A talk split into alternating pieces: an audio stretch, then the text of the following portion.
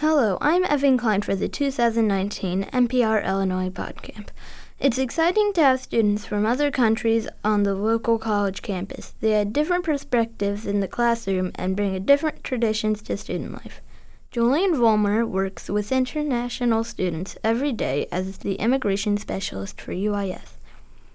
Uh, so I like to say that I hang out with international students all day, every day, but I actually do a lot more that uh, does not sound as fun as that. Um, it is a lot of document processing. So we handle all of the F1 international students that are here to study at UIS.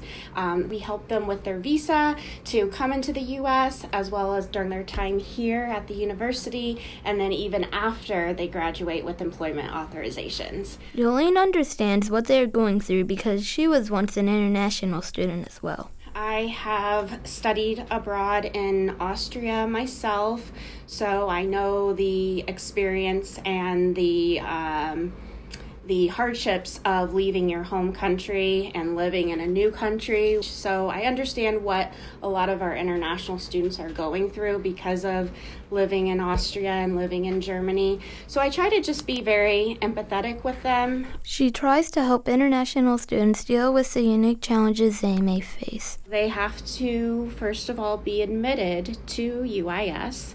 They have to apply for admissions and either be a bachelor in the United States and pay for their tuition, and we are processing their immigration documents because we have to make sure that they have proof of funding that they can afford to live in the United States and pay for their tuition and fees. Jolene always was interested in the international community. Started school. Um, I went to college at Southern Illinois University in Carbondale. I was really interested in international business at that time, but haven't really left since. Many of the international students she helps on a daily basis, her experience and knowledge is much appreciated. I'm Evan Klein for the NPR Illinois podcast.